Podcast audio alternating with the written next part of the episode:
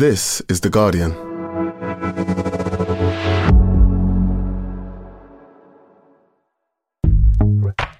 Welcome to Weekend, a podcast that helps you switch off from your busy day to day and find entertainment and inspiration in the best Guardian and Observer writing from the week.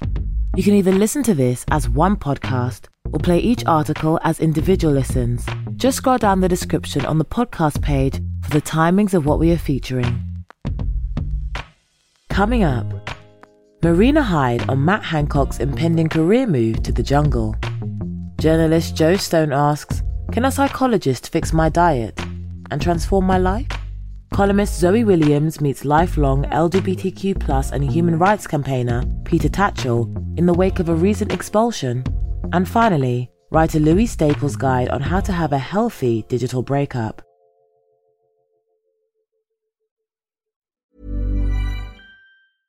Ryan Reynolds here from Mint Mobile. With the price of just about everything going up during inflation, we thought we'd bring our prices down. So to help us, we brought in a reverse auctioneer, which is apparently a thing. Mint Mobile unlimited premium wireless. Ready to get 30, 30, bit to get 30, bit to get 20, 20, 20, bit to get 20, 20, bit to get 15, 15, 15, 15 just 15 bucks a month. So, Give it a try at mintmobile.com slash switch. $45 upfront for three months plus taxes and fees. Promo rate for new customers for limited time. Unlimited more than 40 gigabytes per month. Slows. Full terms at mintmobile.com. Tired of ads barging into your favorite news podcasts? Good news. Ad-free listening is available on Amazon Music for all the music plus top podcasts included with your Prime membership. Stay up to date on everything newsworthy by downloading the Amazon Music app for free or go to amazon.com slash news ad free. That's amazon.com slash news ad free to catch up on the latest episodes without the ads.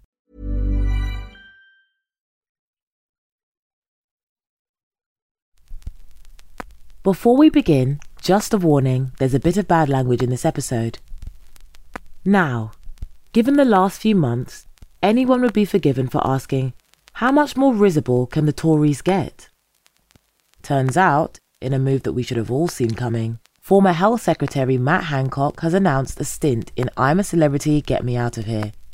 He may have lost the Tory whip, but Marina Hyde wonders, will he find himself? Read by Emma Stannard. Appalling news for exotic animal genitalia, as it is revealed that former Health Secretary Matt Hancock will be going into the I'm a Celeb jungle. I know. It's simultaneously the very last thing you want to see, and also all you want to see. To any Guardian readers prompted to email me with something along the lines of, Actually, I wouldn't dream of seeing this, do please take the following column as a thank you for your message, but also understand that it could be December before I am able to formally get back to you.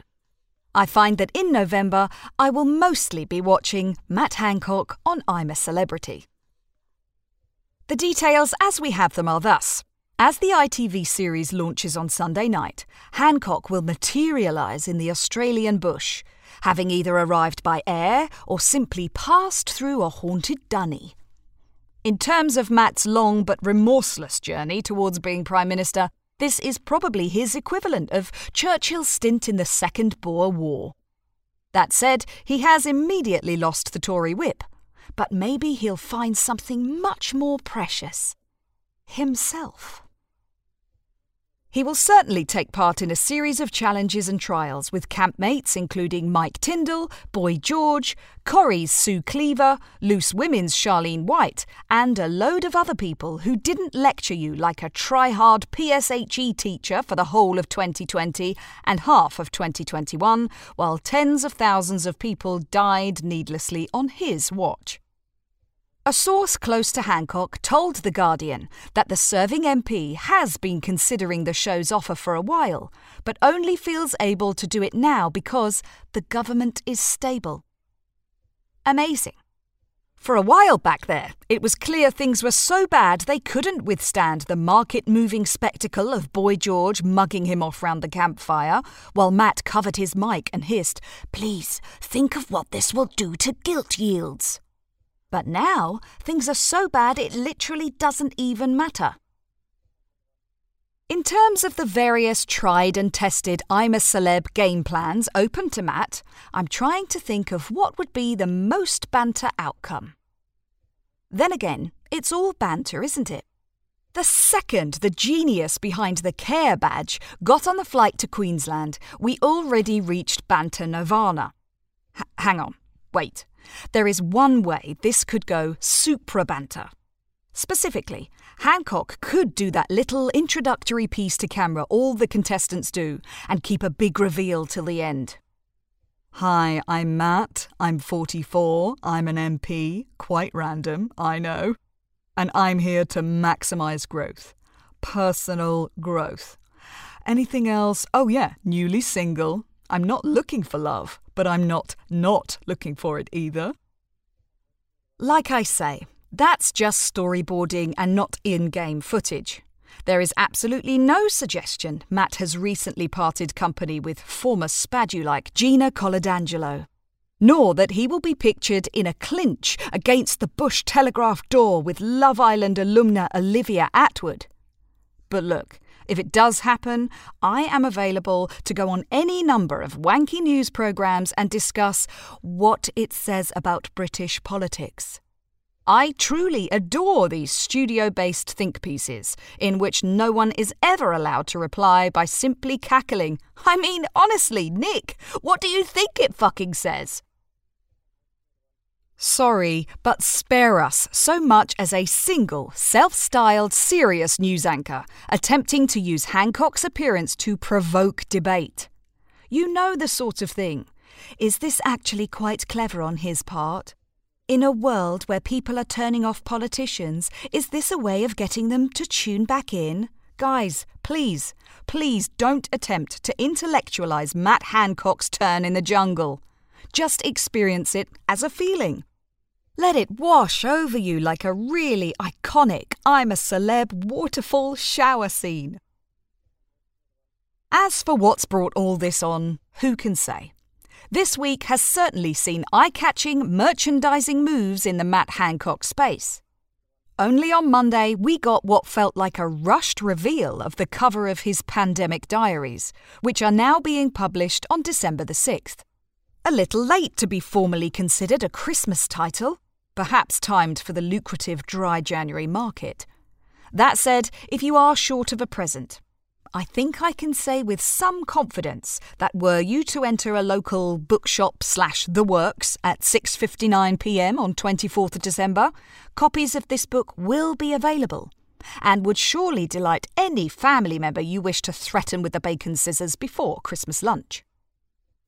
In fact, the book looks so insultingly dreadful that it would ironically make the perfect gift for Matt Hancock we learn from various publicity material that the Pandemic Diaries is based on the author's contemporaneous records of those extraordinary months. I keep thinking of the bit in The Importance of Being Earnest, where Algy asks Cecily if he can read her diary, and she goes, Oh no, you see, it is simply a very young girl's record of her own thoughts and impressions and consequently meant for publication although, if memory serves, Cecily did not produce her diary, as Hancock has done, in collaboration with Isabel Oakeshott. Anyway, if Matt does go on to diversify into a fragrance line, and on this form you certainly wouldn't rule it out, you could easily see it being called something like Divorce by Matt Hancock. As for what to expect in his forthcoming I'm a Celeb appearance, let's extemporize. Hancock fashioning a football out of palm fronds and badgering Jill Scott to beat him at keepy uppies. Hancock throwing a protective ring round the camp's elders, all of whom immediately get medevaced out. Conversations around the campfire, in which Hancock tells Chris Moyles, Ultimately, what happened is that I fell in love. Is that a crime? If so, lock me up and throw away the key. Hancock deciding Mike Tindall is a fellow alpha male and attempting to form an alliance with him. Together, we could rule the jungle. Tindall declining. Tindall engineering things so that he faces off against Hancock in a bush tucker trial. Tindall just staring dead eyed and unblinking at Hancock as he boshes round after round of Animal Dick and the former Health Secretary fails to keep up. Tindall's sheer avenging willpower breaking Matt's spirit until he succumbs to a live, Category 5 spiritual meltdown and full public apology. Cop that, Scrappy Doo! The darkest potential timeline, obviously, is that the British phone voting public takes to Matt of the Jungle, and he actually goes on to win the show. If that happens, the ban on think pieces is obviously immediately rescinded, and I will personally join the growing numbers of people who are turning away from the very idea of democracy. See you in the militias.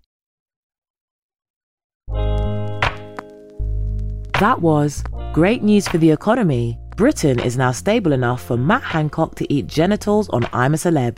Read by Emma Stannard.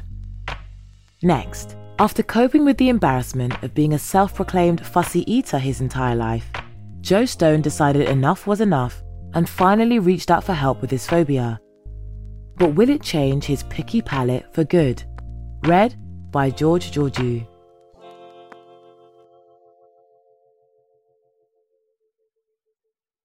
Is anyone more reviled than fussy eaters?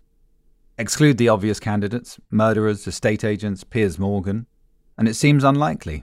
It's unfortunate that an era in which half the population identify as foodies has coincided with one in which the other half are convinced that eating wheat, gluten, or nightshades will result in certain spiritual death.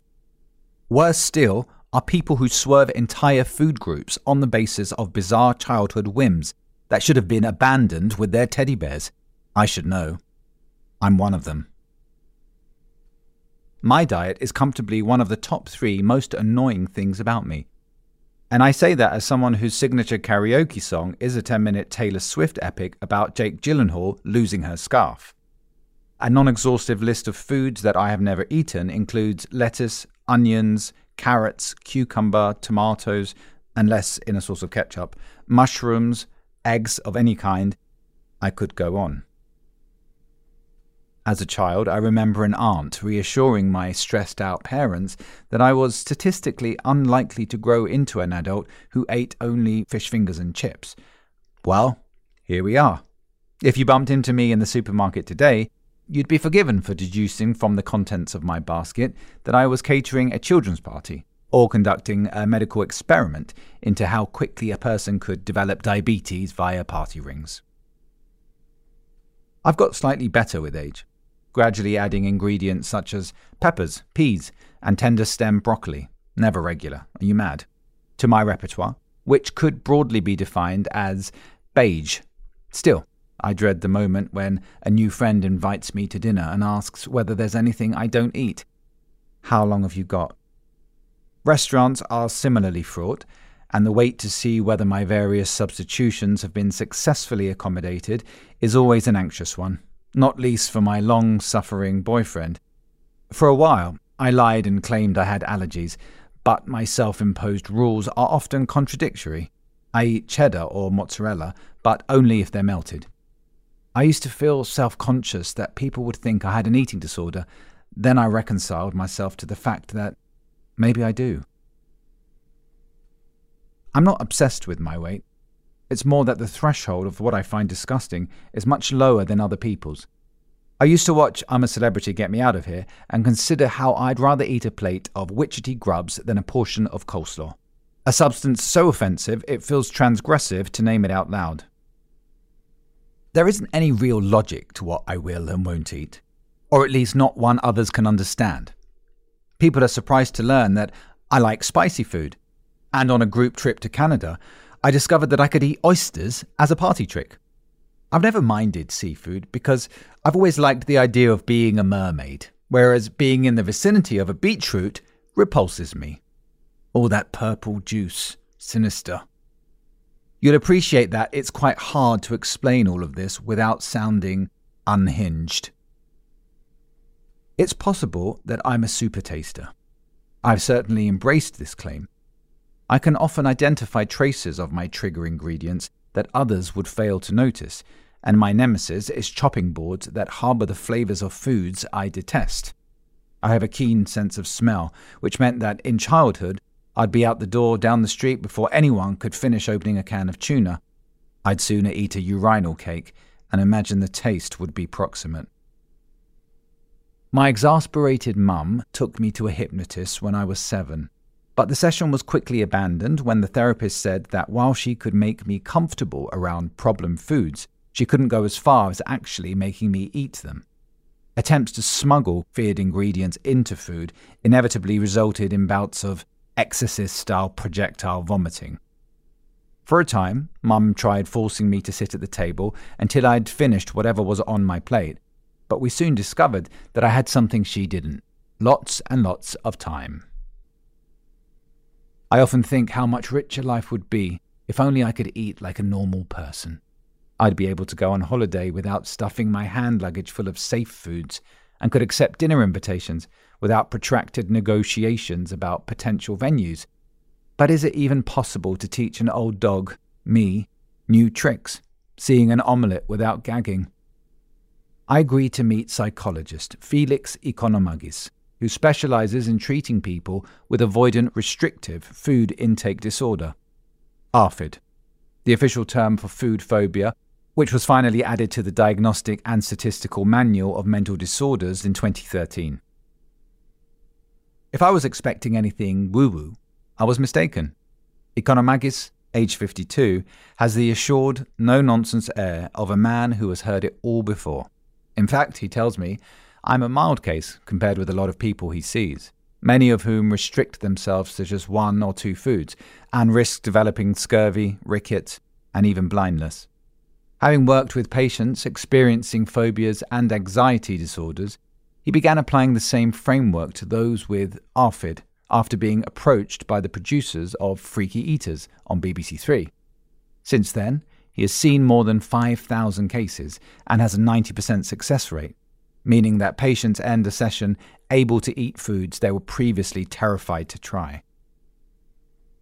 Economakis is confident we will see results in just two hours and asks me to come armed with samples of five to ten foods I'd like to be able to eat. It's an intimidating prospect. After consulting my boyfriend about which ingredients would be most transformative, I settle on curry containing mushrooms, since I am an aspiring vegetarian who never knowingly eats a vegetable, and onions. To me, they are like Tories. I wouldn't have one in the house, never mind my mouth. I also bring a Pret salad and a quiche brought from M&S in blind panic because I struggle to imagine anything more disgusting. Economakis' London office feels more like a study than a clinic, replete with slouchy sofas and thank you cards from former patients, presumably scribbled between mouthfuls of ceviche and steak tartare. He begins by explaining the evolutionary roots of food phobias in early childhood, we are naturally suspicious of the two things most likely to cause us harm animals and food. For some people, this fear sticks, and we rationalize it by creating our own rules to keep us safe. He has seen people who won't eat green foods, or mushy foods, or two foods that they would eat individually but won't when they've touched on a plate. He has even seen chefs who can prepare all manner of dishes but have a mental block when it comes to eating certain ingredients. The fear, which I share, is that unsafe foods will cause you to retch or be sick. But the food itself is blameless, he explains. There is nothing inherent about an onion that makes me retch. It is, don't laugh, my fear of onions. By eliminating the fear, you eliminate the symptoms.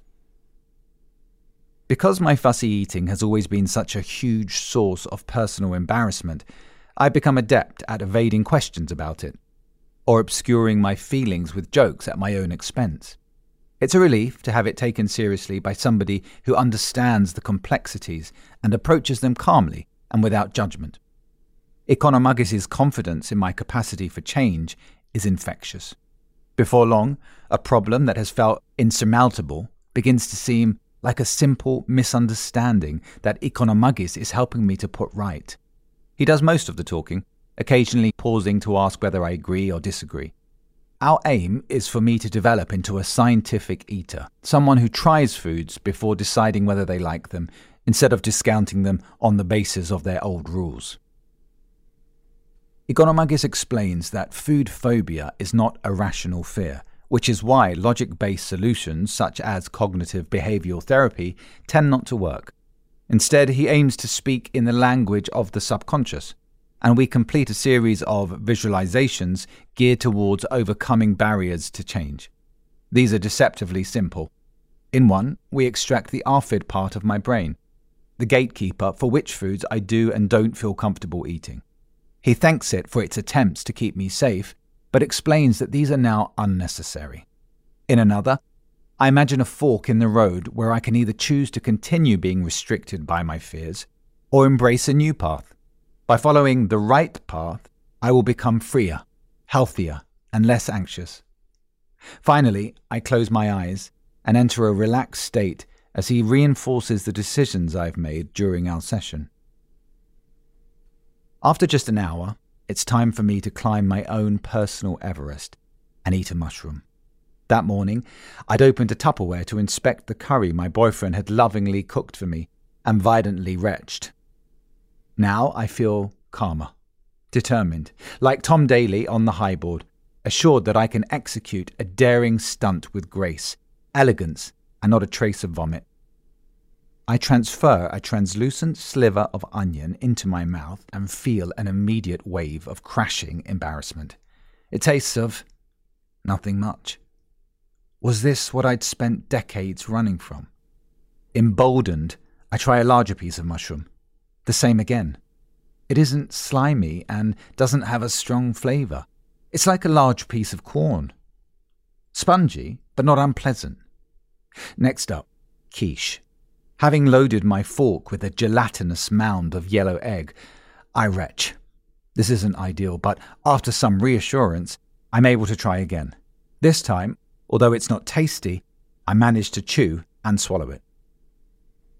By now, I'm on a roll, tipsy on my own power. I feel invincible. Recklessly, I eat a piece of cucumber. It's fine, like a slice of apple.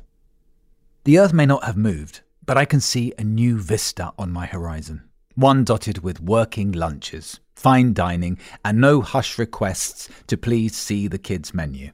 How do you feel? asks Economakis. In truth, I feel a sense of anticlimax. It's as if I've spent years steeling myself to enter a haunted house only to find it occupied by a fluffle of bunny rabbits.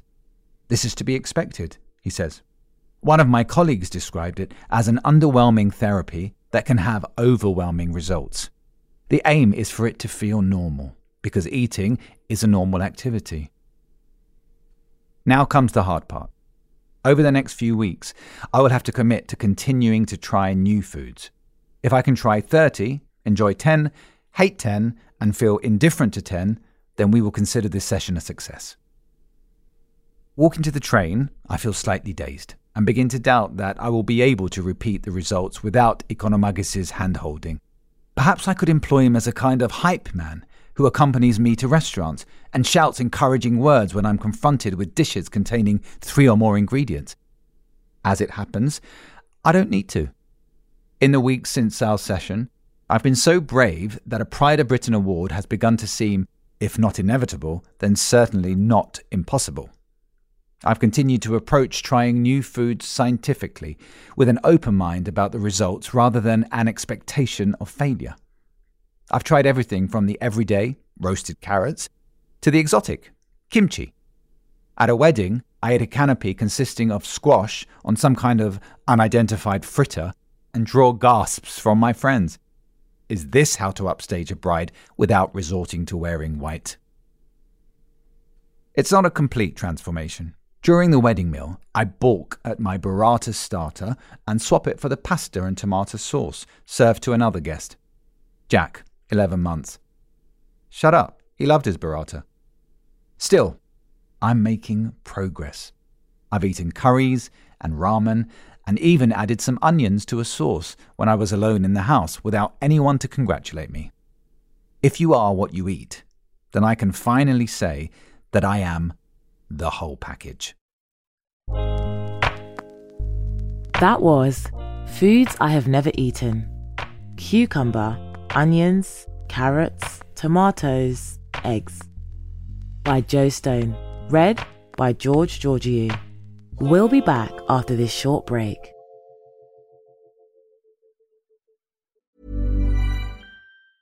Tired of ads barging into your favorite news podcasts? Good news. Ad-free listening is available on Amazon Music for all the music plus top podcasts included with your Prime membership. Stay up to date on everything newsworthy by downloading the Amazon Music app for free or go to amazon.com slash news ad free. That's amazon.com slash news ad free to catch up on the latest episodes without the ads.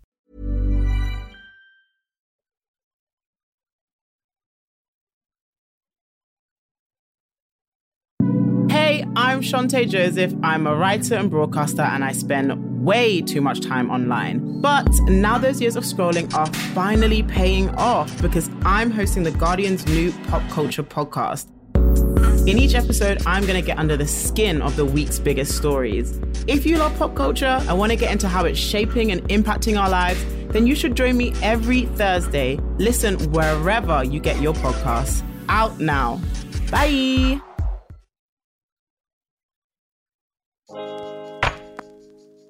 Welcome back to Weekend. Now, the veteran LGBT plus and human rights activist Peter Tatchell took a stand in Qatar recently and was swiftly told to leave the country. He talks to Zoe Williams about his many critics, his evangelical Christian mother, and what drives him to keep putting himself in danger. Read by George Georgiou.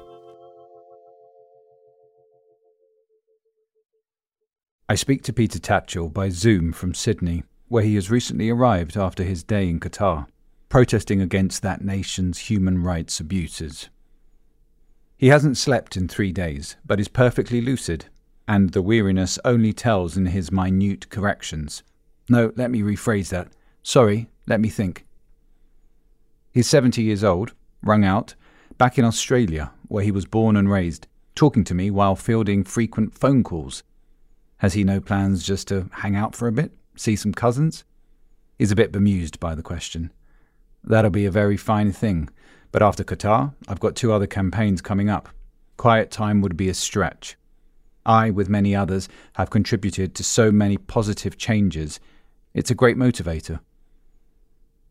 The protest in Qatar, which happened on the 25th of October, comprised only Tatchell and a colleague, Simon Harris, from Tatchell's eponymous foundation. It featured a single placard which they had smuggled into the country between the pages of a copy of the Daily Telegraph. The only existing broadsheet newspaper today, he says, pleased at the irony of the paper coming in handy, despite itself. The wording on the placard was Qatar arrests jails, and subjects LGBTs to conversion, hashtag Qatar anti gay. I never dictated the terms, he says.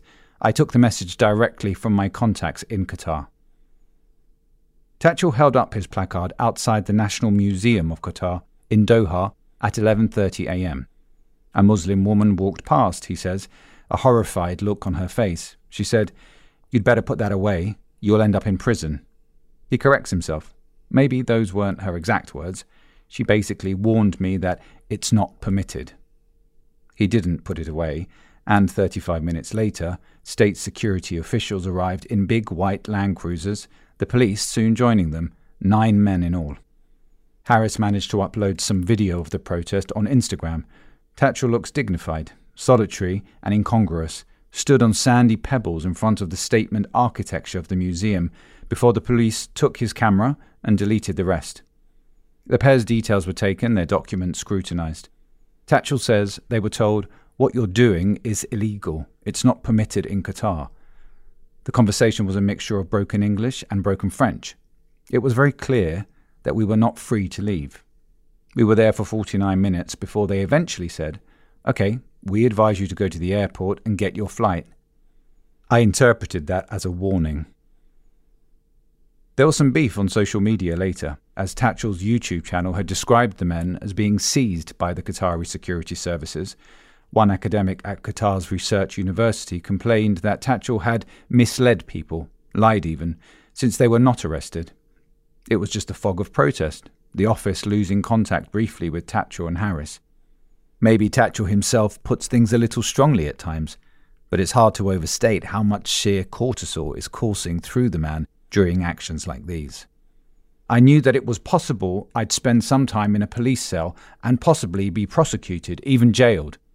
The view was that it was unlikely, and more likely that I'd be deported straight to Sydney. But I was very anxious, and we were always worrying that we'd made some inadvertent misstep and put the security services onto us. On Sunday night, before they left London, I hardly slept, rehearsing in my mind all the different scenarios. On the Monday night, it was an overnight flight, I was so anxious I couldn't sleep a wink. In Doha, on the day of the protest, my stomach was churning over. I had a very strong headache, and despite the heat, I felt cold and a bit shivery. I had a constant urge to urinate and defecate. The idea that he does this stuff blithely for self promotion is for the birds, I think. Yet, as last year's Netflix documentary Hating Peter Tatchell puts it pithily, he is the focal point of an awful lot of hatred. I've got a lot of bile and hatred against me over the decades because I ruffle feathers. I've made powerful people and their apologists very angry.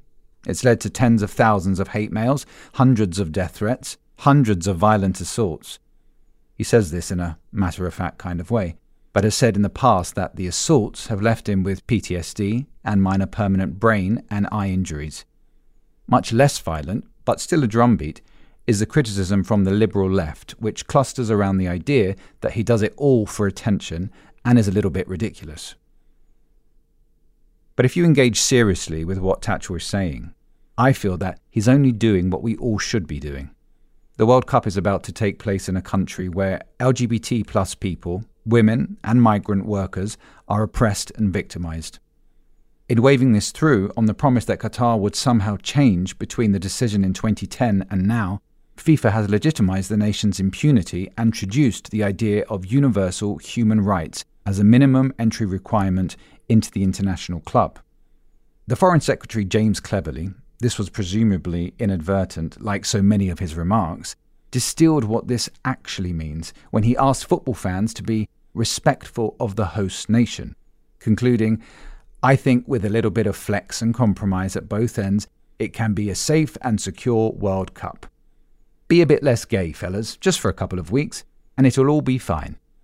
Prince William has just announced he won't be attending, citing a diary clash. Given that he's president of the FA and the dates have been well known for a year, this is, as Tatchell points out, implausible. The method of Tatchell's protest wasn't new. He staged a similar one in 2018 outside the Kremlin in Moscow, which was not his first rodeo there either. He got his head kicked in in 2007 when I went to support the very brave Russian LGBT plus campaigners who were seeking to hold a lawful pride parade, he recalls. But the Qatar one was months in the planning because it's one of the world's most highly surveilled societies. Tatchell says he and Harris studiously avoided being seen together or even making eye contact from the moment they arrived at Heathrow so that if one of them was arrested, the other might not be.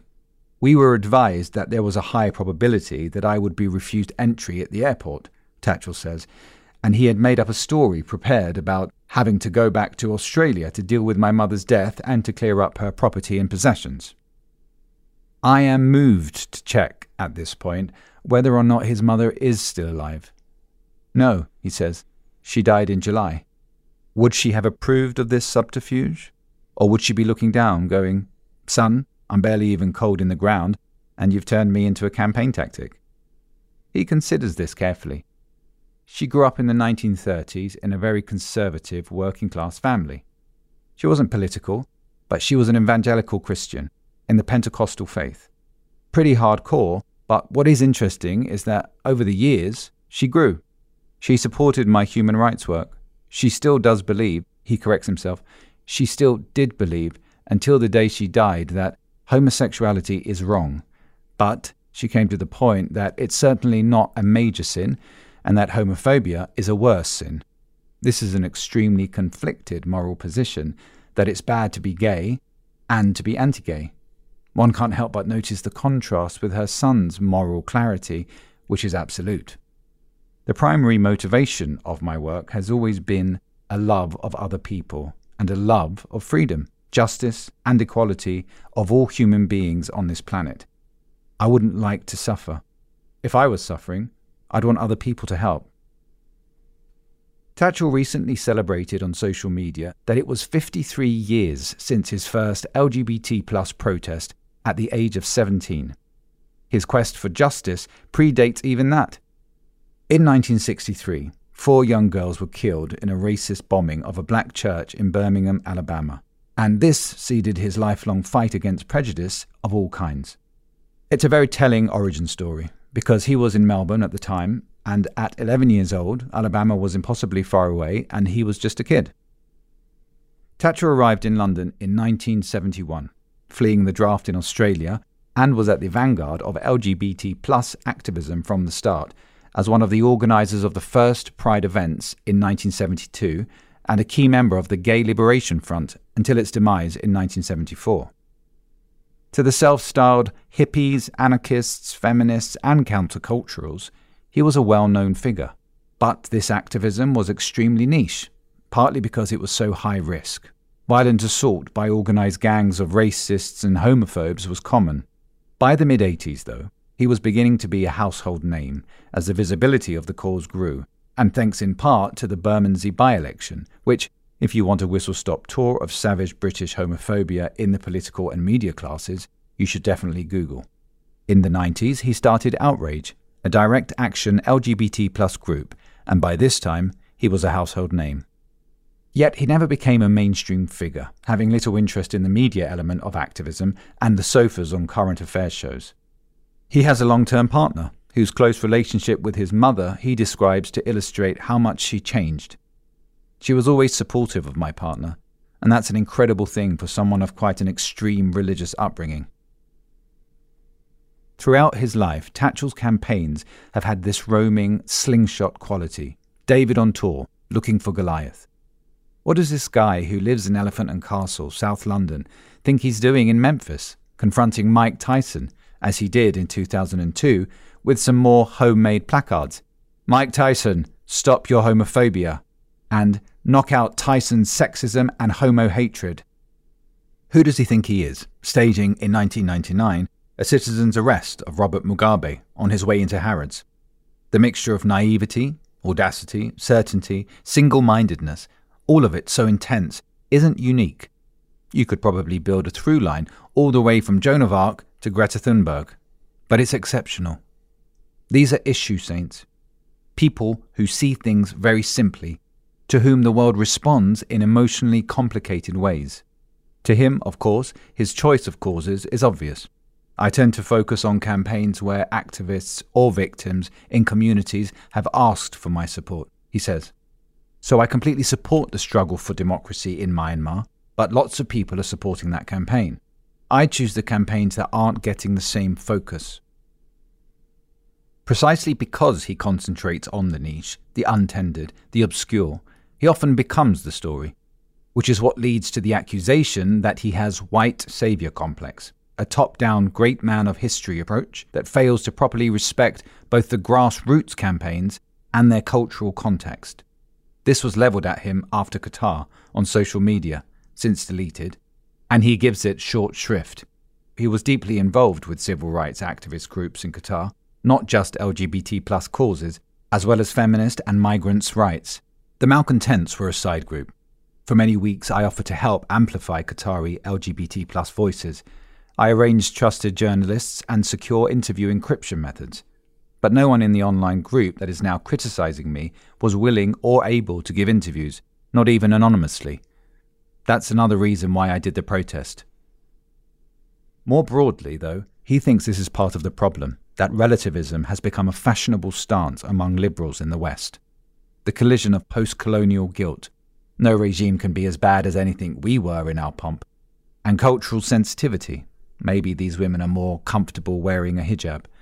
It's as if non white people don't merit the same solidarity, he says, indignantly.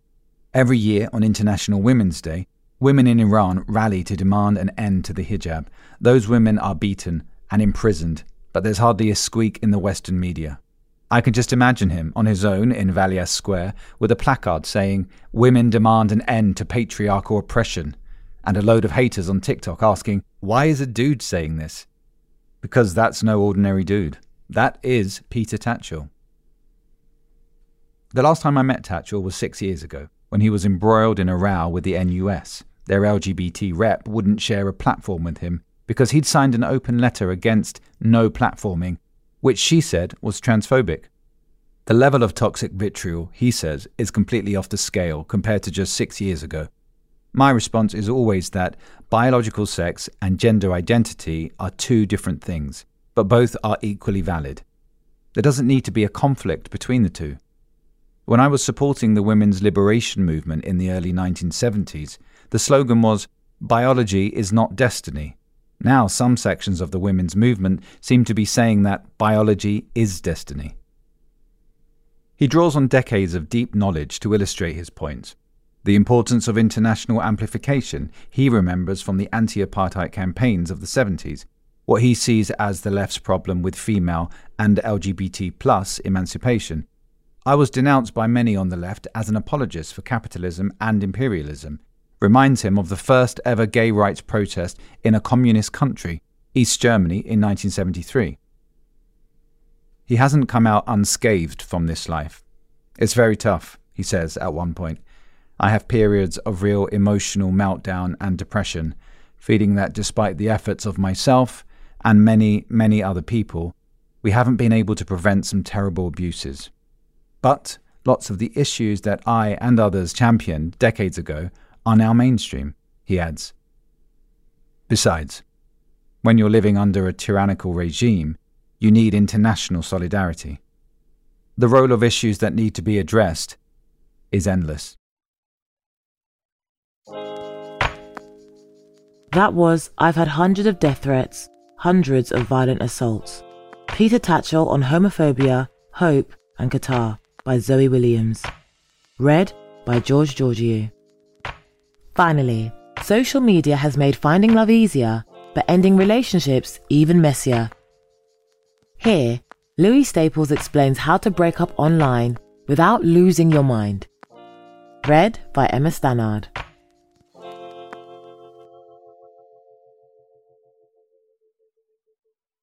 When I was 16, back in 2009, I got my first boyfriend.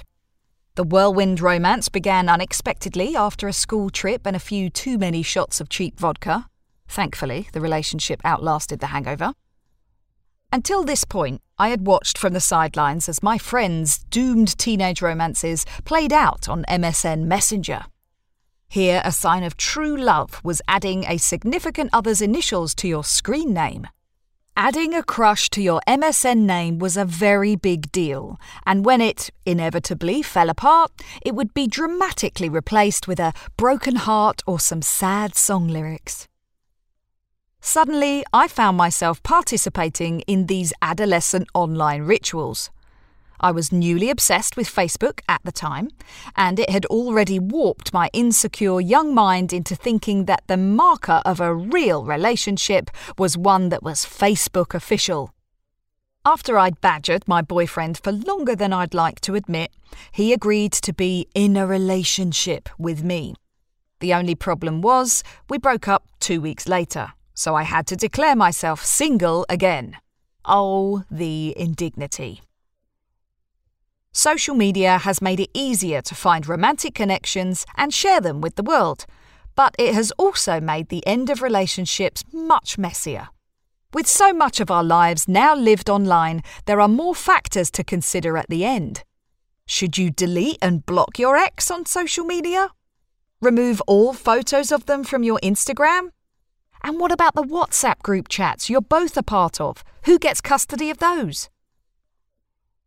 A good friend of mine recently faced this dilemma. Four years into her last relationship, she was finally invited to join her then boyfriend's family WhatsApp chat.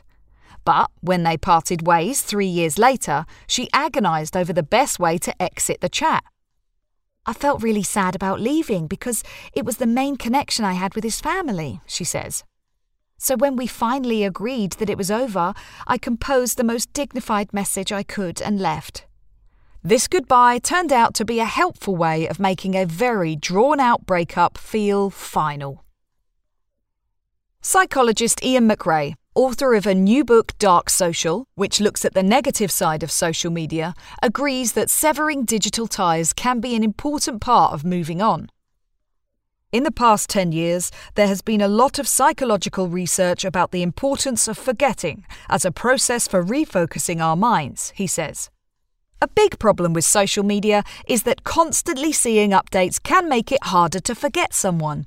Particularly if we are fed memories and photos digitally by apps, perhaps of a special holiday or anniversary. If you're trying to be in control of what relationships you're focusing on and what memories you choose to let go of, being fed that stuff externally can be counterproductive, McRae says. So, leaving a group chat or unfollowing someone can actually be a really healthy way of moving on. But forgetting an ex is not always that simple, as most people who have been through a tough breakup know. British Vogue's dating columnist Annie Lord, author of breakup memoir Notes on Heartbreak, says the road towards cutting ties digitally is often messy. Seeing their Instagram story and crying, then screwing up and messaging them, it's all part of the process, she says. When it comes to stopping all contact, Lord thinks this can actually be a way of sending a coded message. Blocking someone is a way to make yourself feel in control, like you're doing something, she says. But you're definitely still hoping they'll notice, so it's still a way of communicating with them. Social media encourages endless forms of this type of covert communication, which are hardly conducive to moving on from a breakup.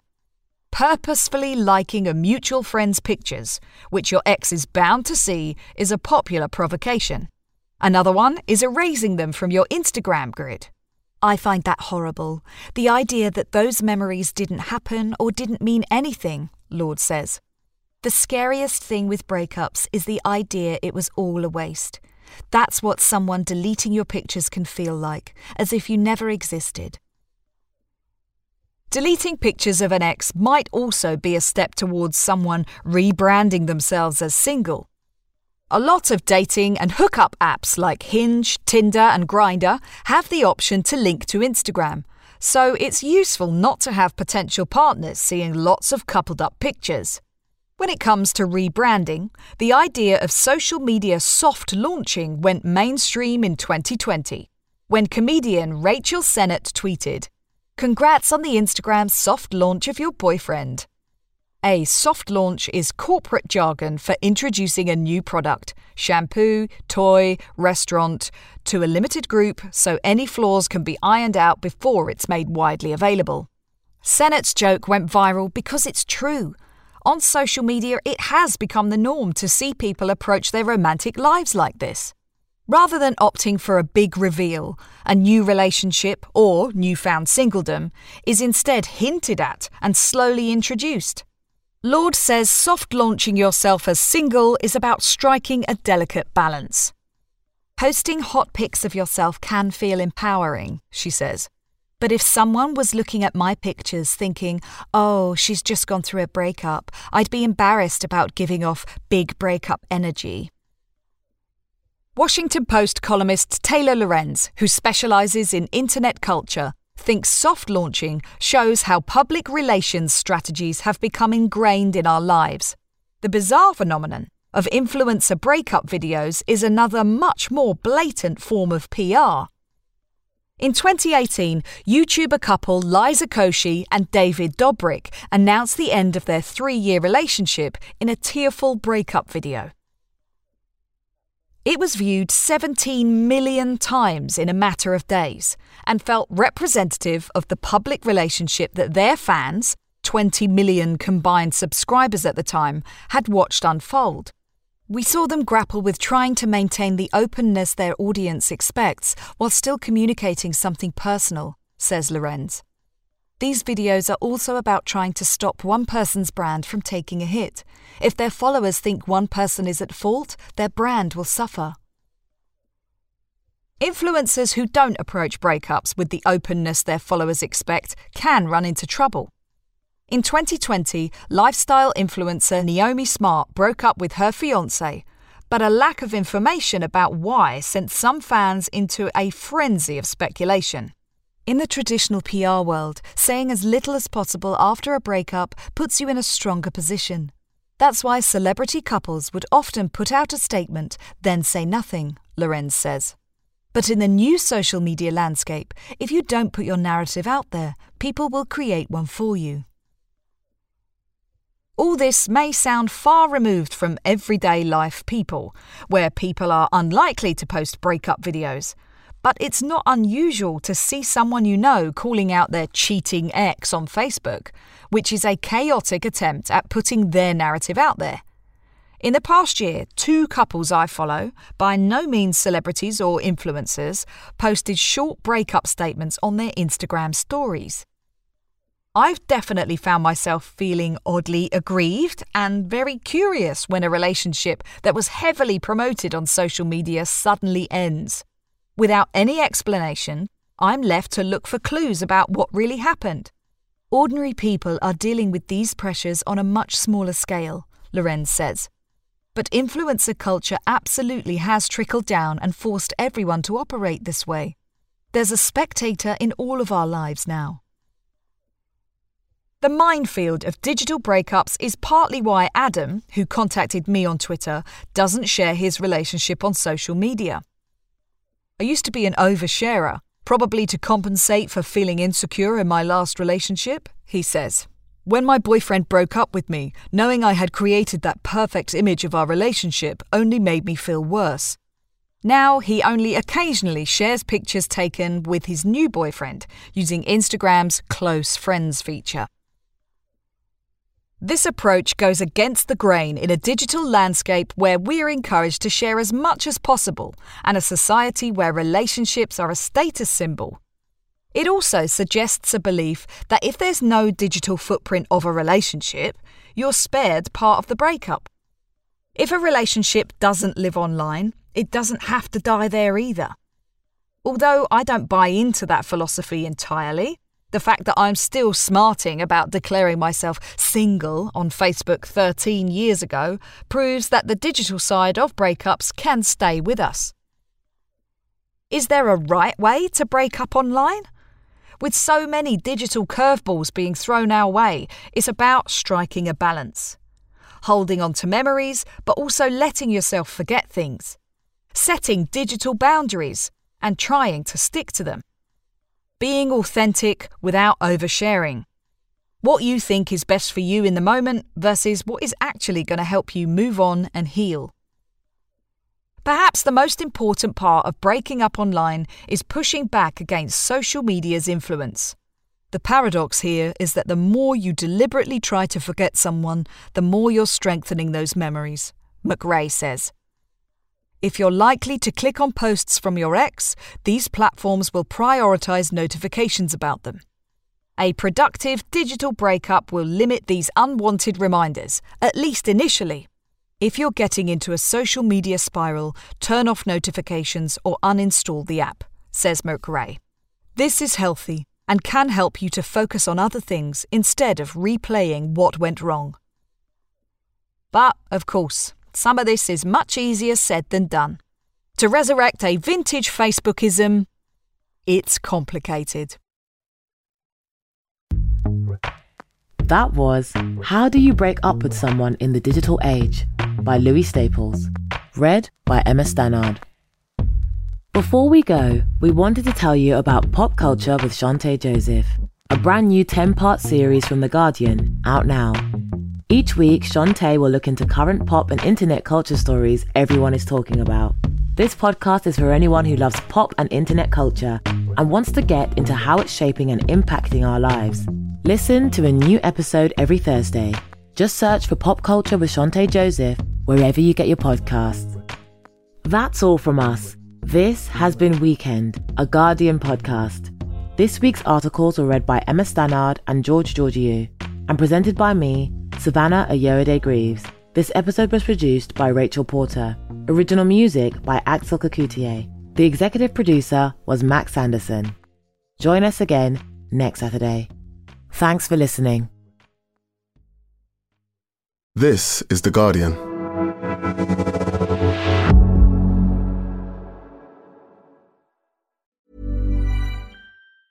Tired of ads barging into your favorite news podcasts? Good news. Ad-free listening is available on Amazon Music for all the music plus top podcasts included with your Prime membership. Stay up to date on everything newsworthy by downloading the Amazon Music app for free or go to amazon.com slash news ad free. That's amazon.com slash news ad free to catch up on the latest episodes without the ads. Some places take you away. Some bring you together. Marathon does both. Marathon is Florida's family key with something for everyone. You'll find museums and wildlife refuges, wide open beaches, miles of warm, clear water, and the historic Seven Mile Bridge. For more about Marathon and the latest safety protocols, visit flakeys.com slash marathon.